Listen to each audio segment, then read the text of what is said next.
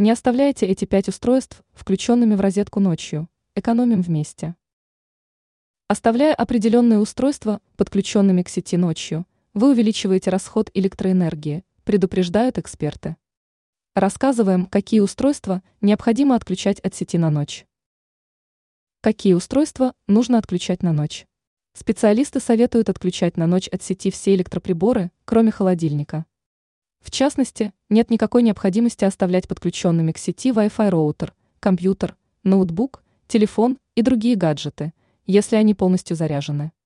Также определенно стоит отказаться от привычки оставлять на ночь включенным телевизор. Кроме того, эксперты настоятельно рекомендуют отключать на ночь бойлер, если таковой имеется. Он потребляет немало электроэнергии. Ранее мы рассказывали, как правильно убираться и тратить меньше времени.